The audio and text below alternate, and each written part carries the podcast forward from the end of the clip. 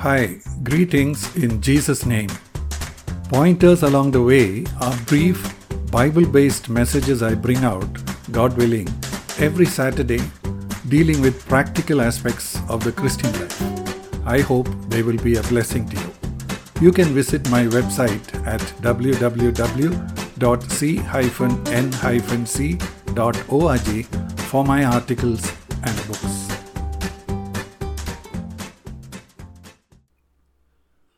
This is pointer number 851 and its title is Why Pray? Since God who loves us knows what we need even before we ask Him, wouldn't He automatically give us whatever we need? Matthew chapter 6 verse 8. So do not be like them, for your Father knows what you need before you ask Him. Then why do we have to pray? Using a similar logic, some people are saying that since the death of Jesus has already paid for all our future sins, we don't have to confess our sins every time. These are single track trains of thought that do not take many other factors into consideration. Real life involves many different factors in many dimensions. We cannot have a balanced understanding of life unless we bring all such factors into consideration. That would involve bringing all the truths in the different parts of the Bible together and not leaning entirely on some verses here and there. After promising the people of Israel the coming of the new covenant, God said that He would wait for Israel to ask Him to do it for them. Ezekiel chapter 36 verse 37. Thus says the Lord God, This also I will let the house of Israel ask me to do for them. It was when the children of Israel, who had been made slaves in Egypt, started crying out for help that God sent Moses to deliver them. Exodus chapter 2, verses 23 and 24. Now it came about in the course of those many days that the king of Egypt died, and the sons of Israel sighed because of the bondage, and they cried out, and their cry for help because of their bondage rose up to God. So God heard their groaning, and God remembered his covenant with Abraham, Isaac, and Jacob. Why would God wait like that? First of all, we need to come to the place of recognizing and acknowledging our need. It is not easy at all to get to that place.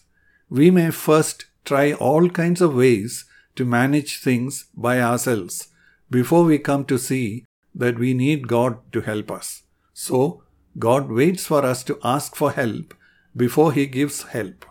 As you know, no one can really help those who don't want any help.